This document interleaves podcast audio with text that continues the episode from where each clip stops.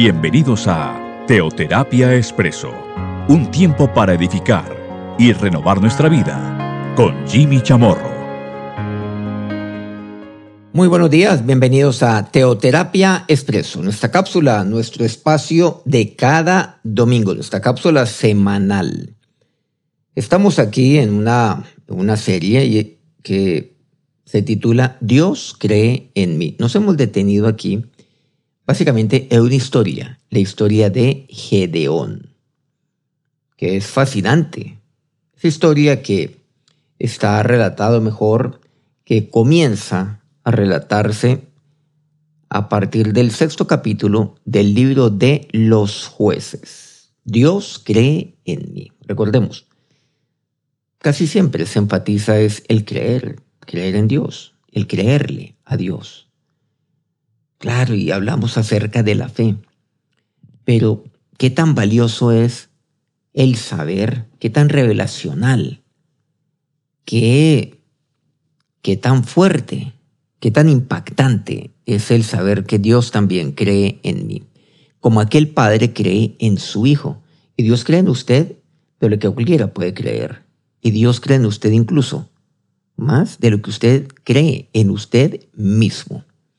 De ahí que aquí, pues, resumiendo algo que, semana tras semana hemos venido insistiendo y, y hemos venido compartiendo, y hoy lo quiero reiterar, es qué tan importante es tener una correcta visión de mí mismo. Pero esto solamente puede ser así cuando tengo una correcta visión de Dios, de quién es Dios para mí.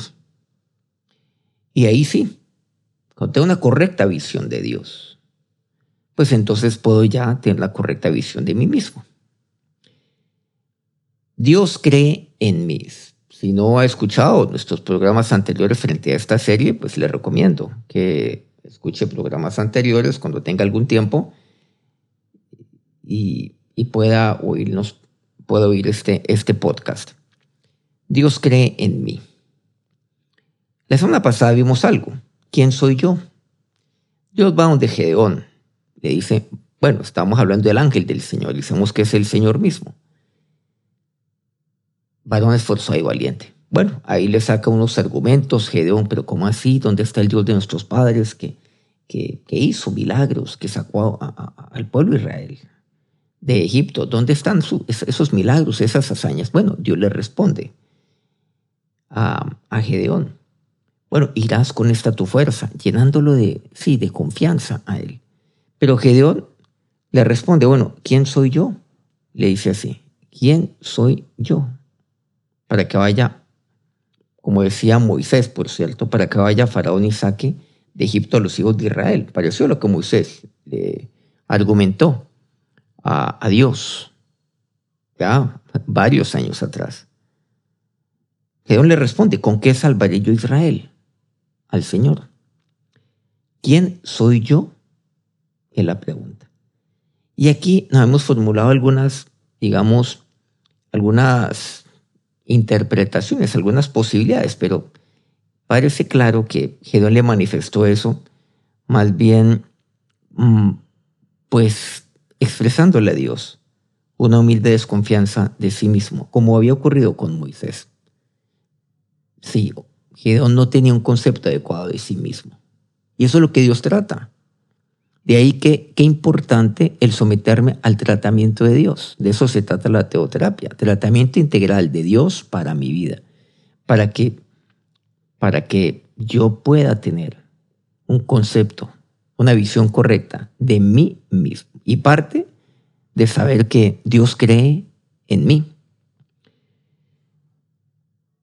Y aquí vemos que ya para continuar lo que habíamos, habíamos compartido pues la semana pasada y en semanas en programas anteriores. Gedeón le dice, ¿quién soy yo? ¿Quién soy yo para salvar a mi pueblo? ¿Quién soy? O sea, ¿y con qué voy a salvar yo a Israel? ¿Con qué? Y hemos visto de que Gedeón le manifiesta eso. Es una desconfianza de sí mismo. Pues una humilde desconfianza. Pero Dios no sea por vencido, como Dios no sea por vencido con usted. Dios no tira la toalla con usted, un papá no lo hace. con su Hijo. Dios es demasiado paciente, eternamente paciente. Dios es, pues, perdonador. Dios es misericordioso. Dios es demasiado bueno. Dios es demasiado amoroso. Y no, no le da escapatoria a Gedeón. Aquel Gedeón que estaba allí, también como, como arrinconado, como el resto de su pueblo lo estaba.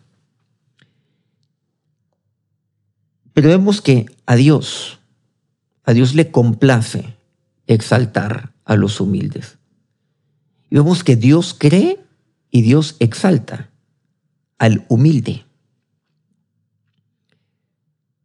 Hay una historia muy interesante que usted y yo conocemos, que es la historia de María. Sí, aquella María. Aquella María que fue instrumento de Dios, que fue tomada por el Espíritu Santo para concebir. De ahí vemos que, pues, Jesús se hizo hombre. Y todo comenzó ahí mediante la concepción dada por, o sea, por medio del Espíritu Santo. Vemos que el Señor viene aquí, a la tierra, y se hace hombre. Hay un encuentro, un encuentro entre María y Elizabeth. Elizabeth, ¿quién es? Elizabeth es la mamá de Juan, de Juan el Bautista. Y ahí se encuentran las dos mujeres. Elizabeth tenía pues unos pocos meses más de embarazo que María. También, bueno, lo, de Elizabeth fue un tema, también pues uno, pues un tema maravilloso, fue una respuesta de Dios, un milagro por parte de Dios. Por supuesto que lo de María tiene que ver pues con algo pues, mucho más, mucho más fuerte. Es un tema sobrenatural porque María pues concebió sin conocer varón. Y sabemos que eso vino de Dios, del Espíritu Santo. Entonces se encuentran las dos, estas dos mujeres bienaventuradas. Entonces dice el versículo 46, María dijo, engrandece mi alma al Señor. Es un cántico. Y mi espíritu se regocija en Dios mi Salvador, porque ha mirado la bajeza de su sierva. Pues he aquí, desde ahora me dirán, bienaventurada, todas las naciones, porque me ha hecho grandes cosas, el poderoso, santo es su nombre. Versículo 52, quitó de los tronos a los poderosos y exaltó a los humildes. Bueno, esto es conocido como el Magnificat, el cántico de María, el bello cántico de María. Era una mujer muy joven, muy, muy joven, sencilla. Pero ¿cómo se dispuso delante del Señor? Bueno, mucho podríamos decir de ella, pero quisiera sentarme en el cántico de María, cuando ella se encuentra con Elizabeth. Engrandece mi alma al Señor. Alguien que es humilde, engrandece. Tiene un alma que engrandece al Señor, cuya cuya mente engrandece al Señor, que con su decisión, en el caso de María, la decisión de disponerse a que Dios sobre en ella como Dios así lo quisiera, engrandece al Señor. Al hacer la voluntad de Dios, cuando usted hace la voluntad de Dios, lo que está haciendo está engrandeciendo al Señor. Muchas veces se piensa que el engrandecer al Señor es un acto verbal. Señor, engrandecido sea tu nombre. Yo te alabo, Señor, pero ¿de qué me sirve cuando yo sigo haciendo mi voluntad? De nada. O sea, eso es de labios para afuera. Pero el engrandecer al Señor también es engrandecerle, sí, claro, también en mi área emocional, que no conduce a mi vida, sino que es una manifestación. Más bien viene como añadidura y se pone al servicio de poner mi fe en Dios y en su palabra. Engrandece mi alma al Señor. Pero también habla del espíritu, habla del alma, habla del espíritu. Y su cuerpo, por cierto, su cuerpo, pues ahí está, está siendo usado por Dios. Miren que aquí encontramos el espíritu, el alma y el cuerpo. El cuerpo de María, ese cuerpo. El vientre de María, está, ella está embarazada. Su cuerpo. engrandece al Señor. Y se hizo su voluntad, se hizo la voluntad del Señor en el cuerpo de María, pero no solamente en el cuerpo, con el alma. Ella engrandece al Señor y con el Espíritu dice que se regocija en Dios, mi Salvador. Es que la salvación inicia por el Espíritu. Qué bello pasaje es este. Qué bello cántico, el de María. Pero luego dice, porque ha mirado la bajeza de su sierva. Y no es que María, pues, tenga un concepto equivocado de ella misma. Tengo un concepto, pues, tan, tan insignificante de sí mismo, ¿no? Miren que no. ¿Saben lo que dice? Porque ha mirado la bajeza de su sierva. Primero que dice a continuación, pues he aquí, desde ahora me dirán, bienaventurada todas las generaciones. ¿No les parece que que dice todo, digamos, que, que dice todo lo contrario a lo que inicialmente eh, afirma por medio su cántico, habla de la bajeza de su sierva. Pero por otro lado dice, de ahora me dirán bienaventurada todas las generaciones. No, no es ni lo uno ni lo otro. O sea, no es que ella se crea absolutamente insignificante y ella está complejada y se mantiene. No, para nada pero tampoco es un acto de soberbia de parte de ella. Nada, nada de eso. Sino es un concepto adecuado a sí mismo. A mí me encanta, me encanta este cántico, porque es ahí donde yo entiendo cómo Dios obra. La teoterapia, cómo, cómo yo engrandezco, cómo yo exalto al Señor, cómo llego a la voluntad de Dios. Allí, cómo exalto al Señor con, con, eh, mi alma, cómo yo engrandezco al Señor con mi alma, cómo yo me regocijo allí, ahí en mi espíritu, y como en mi cuerpo. Mi cuerpo es templo del Espíritu Santo de Dios. Y yo lo entiendo, pero lo entiendo tan claro que, que, que, que, bueno, ahí María casi que, que nos da una lección muy fuerte. A mí me da una lección muy fuerte, me avergüenza también. Lo digo en el sentido, pues, de, de decir, Dios mío, me falta mucho. Me falta mucho lo de esta joven, lo de esta joven. Esta joven mujer. Muy joven. Muchísimo más joven. Seguramente yo tengo una edad mucho, pero mucho más del doble lo que tenía María en ese momento, pero, pero, pero por ahí pasó hace rato. Pero dice aquí, sí, y era humilde. Eso significa ha mirado la bajeza de su sierva, pero ha mirado. Aquí hemos visto también algo fundamental, mirar. ¿Se acuerda que lo miramos con la historia de Gedeón? De que Dios mira. Dios miró a Gedeón. Dios lo mira a usted. Dios ha fijado sus ojos en usted porque Él cree en usted. ¿Saben lo que ella está diciendo? Porque Él me ha mirado, porque Él ha creído en mí. Siendo el excelso, siendo Él el altísimo y yo también y yo ahí, tan bajita frente a Él. A eso se refiere. ¿Eso qué significa? Tener una correcta visión de Dios y correcta visión de sí mismo. Yo no veo por ningún lado complejos en ella, para nada. No lo veo. No. Eso es, ahí yo veo en este versículo, versículo 48, la correcta visión de Dios. Que todo, que todo hijo de Dios debe tener y una correcta visión de sí mismo. Pero mire lo que dice, pues he aquí, desde ahora. Dice desde ahora. No desde antes, desde ahora. ¿Y qué significa desde ahora? Desde que Dios me miró. Desde ahora. Desde que Dios me miró a mí. ¿Se acuerdan como cuando Dios miró a Gedeón?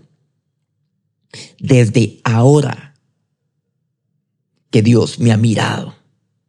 Y Dios lo ha mirado a usted y cuando usted es, cuando usted es consciente y cuando usted ya entiende, entiende y se le ha revelado esto, entiende esta revelación de Dios, que Dios a usted lo mira, usted, usted ya, ya, ya, ya cambia, cambia tantas cosas en su vida. Y cambia. Y ahí ocurre un cambio pero enorme de 90 grados o de 180 grados mejor. ¿Por qué? Porque desde que Dios me mira, ¿qué significa desde ahora. Muchos hijos de Dios no han entendido tantas cosas, pero desde ahora. Y en su vida también puede existir un desde ahora. independiente de los años que usted tenga en las cosas de Dios, de conocer de Dios. Usted puede tener incluso 40 años en las cosas de Dios y puede ver un desde ahora. Nunca es tarde, nunca, jamás.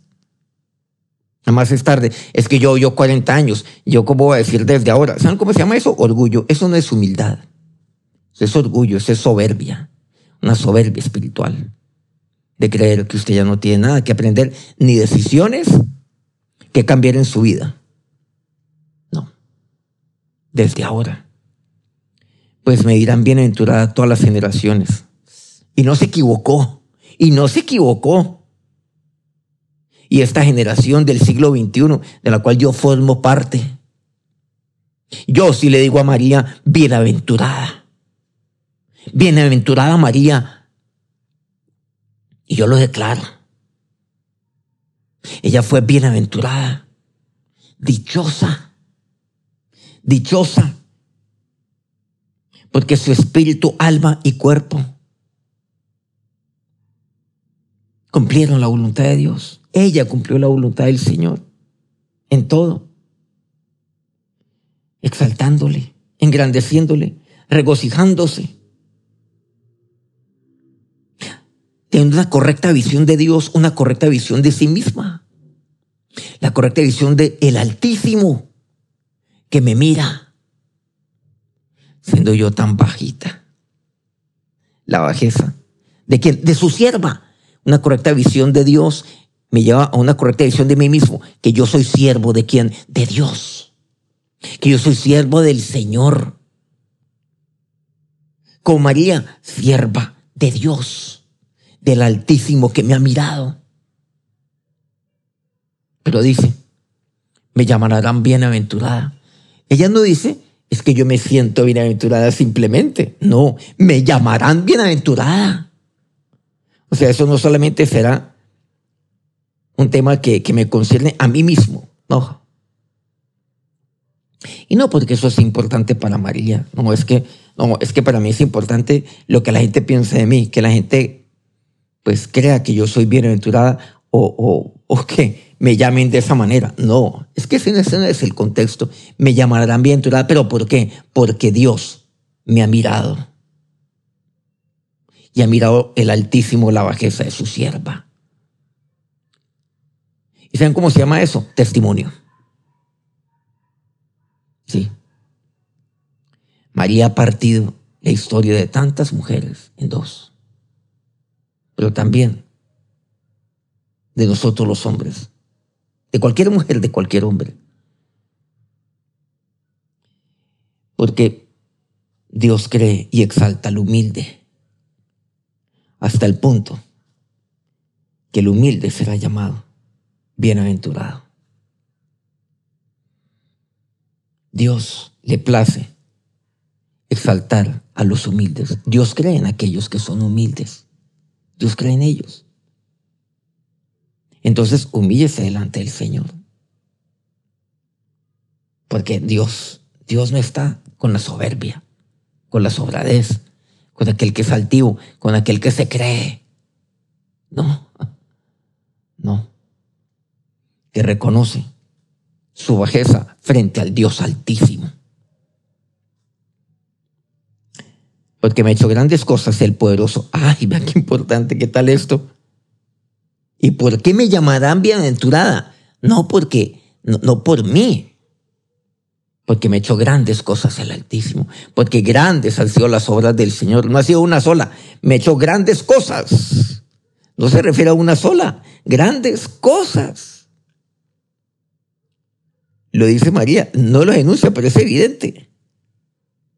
Grandes cosas me hecho el poderoso, ah, el poderoso, el altísimo, el poderoso. El poderoso me ha hecho grandes cosas. ¿A quién? A esta, a esta sierva, a quien él ha mirado y ha mirado la bajeza de su sierva. Me ha hecho grandes cosas el poderoso. ¿A quién? Al humilde. Santo es su nombre. ¿Y por qué le dice santo es su nombre? Porque ella, ella con su, con su alma, engrandece al Señor. Santo es su nombre. Y miren cómo dice ahí en su cántico, quitó de los tronos a los poderosos y exaltó a los humildes. Dios exalta a los humildes. ¿Cómo no decir que Dios ha exaltado a María? Sin duda Dios lo hizo. ¿Por qué? ¿Por qué Dios lo hace? Porque Él ha hecho grandes cosas en quién? En aquella, en aquella persona, lo cual Él ha mirado la bajeza de aquel que es siervo, de aquella que es sierva. Dios cree y exalta al humilde. Dios cree en mí. Dios cree en usted. Pero Dios cree en aquel humilde. Usted, usted se cree de, como dice el dicho, de mejor familia espiritual. Pongámosle un título aquí. Grave, grave. No. Dios no cree en los fariseos. No. Jesús no cree en ellos. No, para nada. ¿Qué tal? creer en la altivez, no, es que Dios resiste al soberbio. Y siempre el soberbio pierde delante de Dios. Todos. Todo aquel que desafía a Dios y todo aquel que se cree. ¿No? ¿Qué pasa de tan espectacular? Bueno, tanto podríamos decir de, estos cortos versículos, cinco versículos que hasta el momento pues hemos dado lectura. Santiago 4 versículos 6 y 10 dice, pero Él da mayor gracia, por esto dicen, Dios resiste a los soberbios y da gracia a los humildes. Humillaos delante del Señor y Él os exaltará.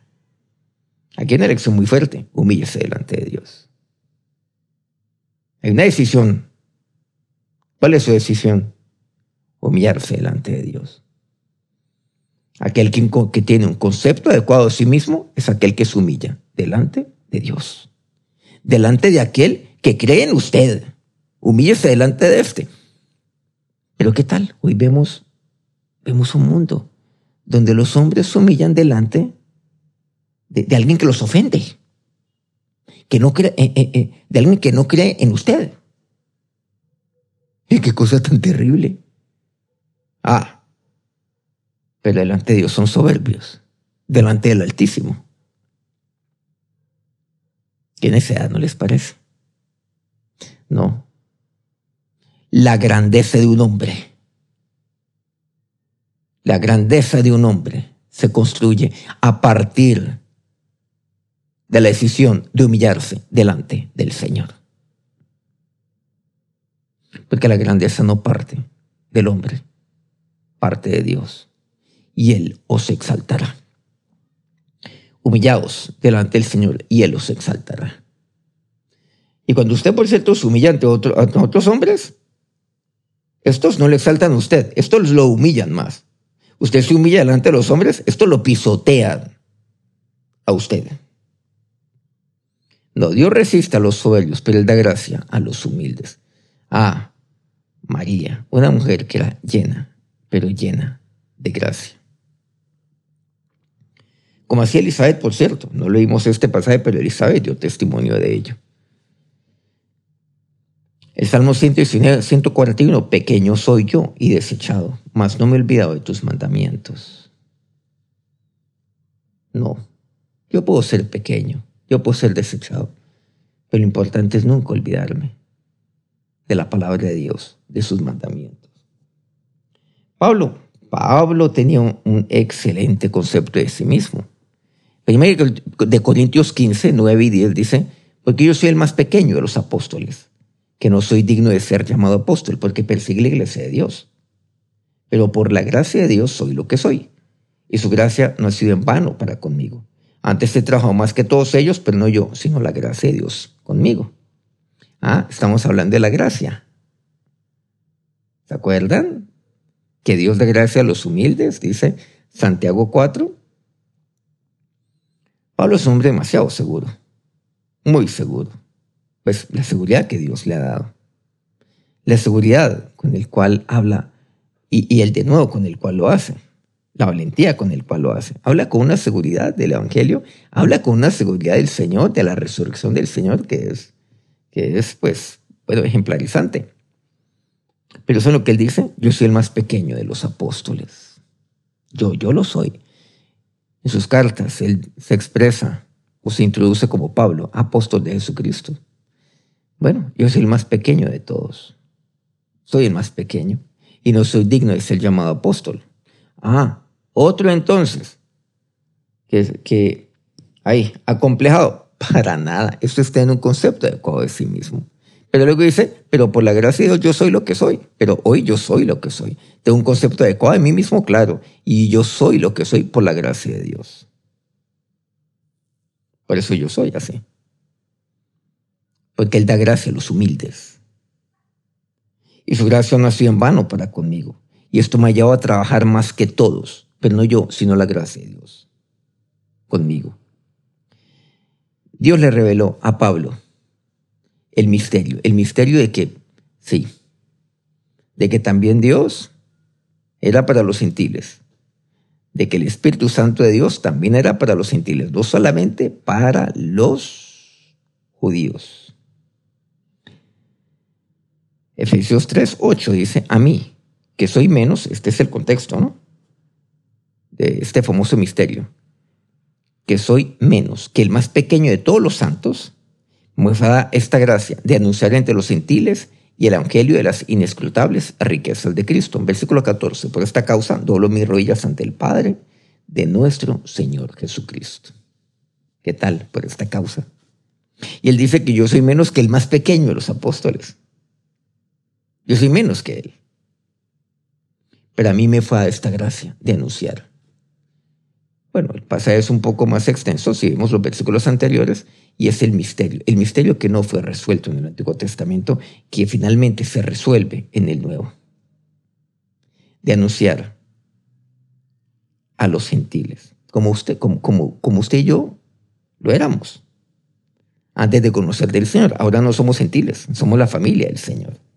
Con parte, somos usted y yo parte de la familia celestial. Somos la familia celestial. Es nuestra ciudadanía. Por eso ya no hay judíos ni gentiles, ¿no? Por cierto, ni griegos, no, no hay nada de eso. Judíos, gentiles, griegos, lo que sea, que hemos recibido a Cristo en nuestro corazón, no, ya no, ya no somos ni lo uno ni lo otro. Aquí no hay nacionalidades. Aquí ya no hay nada. Sino todos somos herederos, todos somos hijos de Dios. Todos somos de la familia de nuestro Señor hijos del único Dios y Padre, que es el Padre de nuestro Señor Jesucristo. Y pues Pablo, recordemos lo que dice, doblo mis rodillas ante el Padre de nuestro Señor Jesucristo. Aquel que permanece de rodillas delante de Dios es aquel que es exaltado por Dios mismo. Dios cree en usted. ¿Saben lo que eso significa? Es saber que Dios cree en mí. ¿Saben a qué lo he llevado a usted? A doblar sus rodillas delante de Dios. ¿Por qué? Porque ¿quién soy yo? ¿Quién soy? Para que Dios mire la bajeza de su siervo, para que Él me mire quién soy yo. Como decía María, a mí me queda eso, a mí me retumba eso. ¿Quién soy yo? ¿Y eso a qué me debe llevar? A doblar mis rodillas delante de Dios. Porque yo soy el más pequeño. Pero a Dios le complace. Dios le complace mirarme. Y, Dios tomó complacencia en mirar a Gedeón. Y en tomar a Gedeón para salvar a su pueblo. Dios tomó esa decisión. Y cuando Dios tomó esa decisión, Él no se va por vencido con usted. No, Dios no se ha por vencido con usted. ¿Usted se ha dado por vencido con usted mismo? Bueno, pero Dios no. Dios no. Dios no se ha por vencido. Si usted tiene duda acerca de eso, doble sus rodillas delante de Dios en este momento. Y todos los días toma la decisión de humillarse delante de Dios. Dios cree y exalta al humilde. Vamos a orar. Señor Dios, es que Dios, tu palabra es tan distinta a las palabras de los hombres, a las palabras de este mundo. Son tan distintas, Dios. Tu verdad es tan, tan distinta, tan distinta de la realidad del mundo. Y lo que el mundo pregona es tan distinto. Señor, pero yo lo que quiero es que hoy mis caminos no sean otros que, que tus caminos. Que mis caminos no sean los caminos del mundo, ni siquiera mis propios caminos, sino que tus caminos los tome yo como los míos. Y por eso Dios, hoy mi alma te engrandece. Hoy mi espíritu se regocija en ti. Y dispongo mi cuerpo a ti, Señor, como templo del Espíritu Santo de Dios. Ofrézcale todo su ser, todo su ser íntegro a Dios. Integral, íntegramente a Dios, ofrézcaselo a Él. Dígale, Señor, Señor, tú has mirado la vaqueza de tu siervo, este tu siervo que soy yo. Y por eso yo doblo mis rodillas delante de ti ahora. ¿Cómo hacer algo distinto a ello? ¿Cómo mantenerme así? No. Es que tú has mirado la bajeza de tu siervo. Pero sepa, sepa que usted es muy bienaventurado muy dichoso. Y así, como por todas las generaciones, María sería llamada bienaventurada, que por toda su descendencia, usted se ha llamado bienaventurado, por sus hijos, sus nietos, aquellos que vendrán después de que usted parta la presencia del Señor. Ya deje su peregrinaje por esta tierra bienaventurado. Bendito Señor y Dios. Tú exaltas a los humildes, como decía María en su cántico. Pero tú me has mirado y yo soy bienaventurado porque, porque has hecho grandes cosas, el poderoso que eres tú. Bendito seas, mi Señor y Dios. Gracias por tu gracia para conmigo. Gracias porque siendo yo el más pequeño, tu gracia ha abundado en mi vida. Y por todo ello es que yo doblo mis rodillas delante de ti en este día y todos los días. Toma la decisión de todos los días humillarse delante de Dios. Inicie su día. Doblando sus ríos delante de Dios, culmine su día de la misma manera. Hágalo. Hágalo. Y verá lo que Dios hace. Las obras poderosas, las cosas poderosas que Dios hará a través de su vida. ¿Y saben por qué tiene que hacerlo? ¿O por qué debe hacerlo? Porque Dios cree en usted. Porque Dios cree en ti. Que la bendición del Altísimo, que la bendición de nuestro poderoso Dios sea sobre su vida en este día. Amén. Muchas gracias de verdad por acompañarnos una vez más aquí en nuestro podcast de Teoterapia Expreso. Por favor, pues comparta este programa, eh, divúlguelo, divúlguelo. Si esto le ha llegado por WhatsApp, mándelo por WhatsApp pues, a muchas, a muchas otras personas. Quiero, quiero pedirle esto, divulgue si este programa o si este podcast pues, ha sido edificante para ustedes, si Dios le, le ha hablado por medio de, de su palabra. Divúlgalo. Y si usted recibió este podcast, bueno, si le llegó, por ejemplo, por WhatsApp, eh, pues seguramente la palabra no es correcta, pero redivúlgalo O sea, reenvíelo. Bueno, es el, término correcto. A otros y que ellos hagan igualmente lo mismo. Eh, esa es la manera como estamos, por supuesto, eh, divulgando. Una de las maneras, quiero decir, como estamos, pues, divulgando. Divulgando el mensaje de nuestro Señor en estos tiempos. Tiempos, por cierto, de turbulencia, de confusión.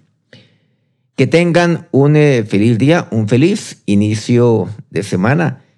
Nos encontramos nuevamente dentro de ocho días. Que Dios los bendiga.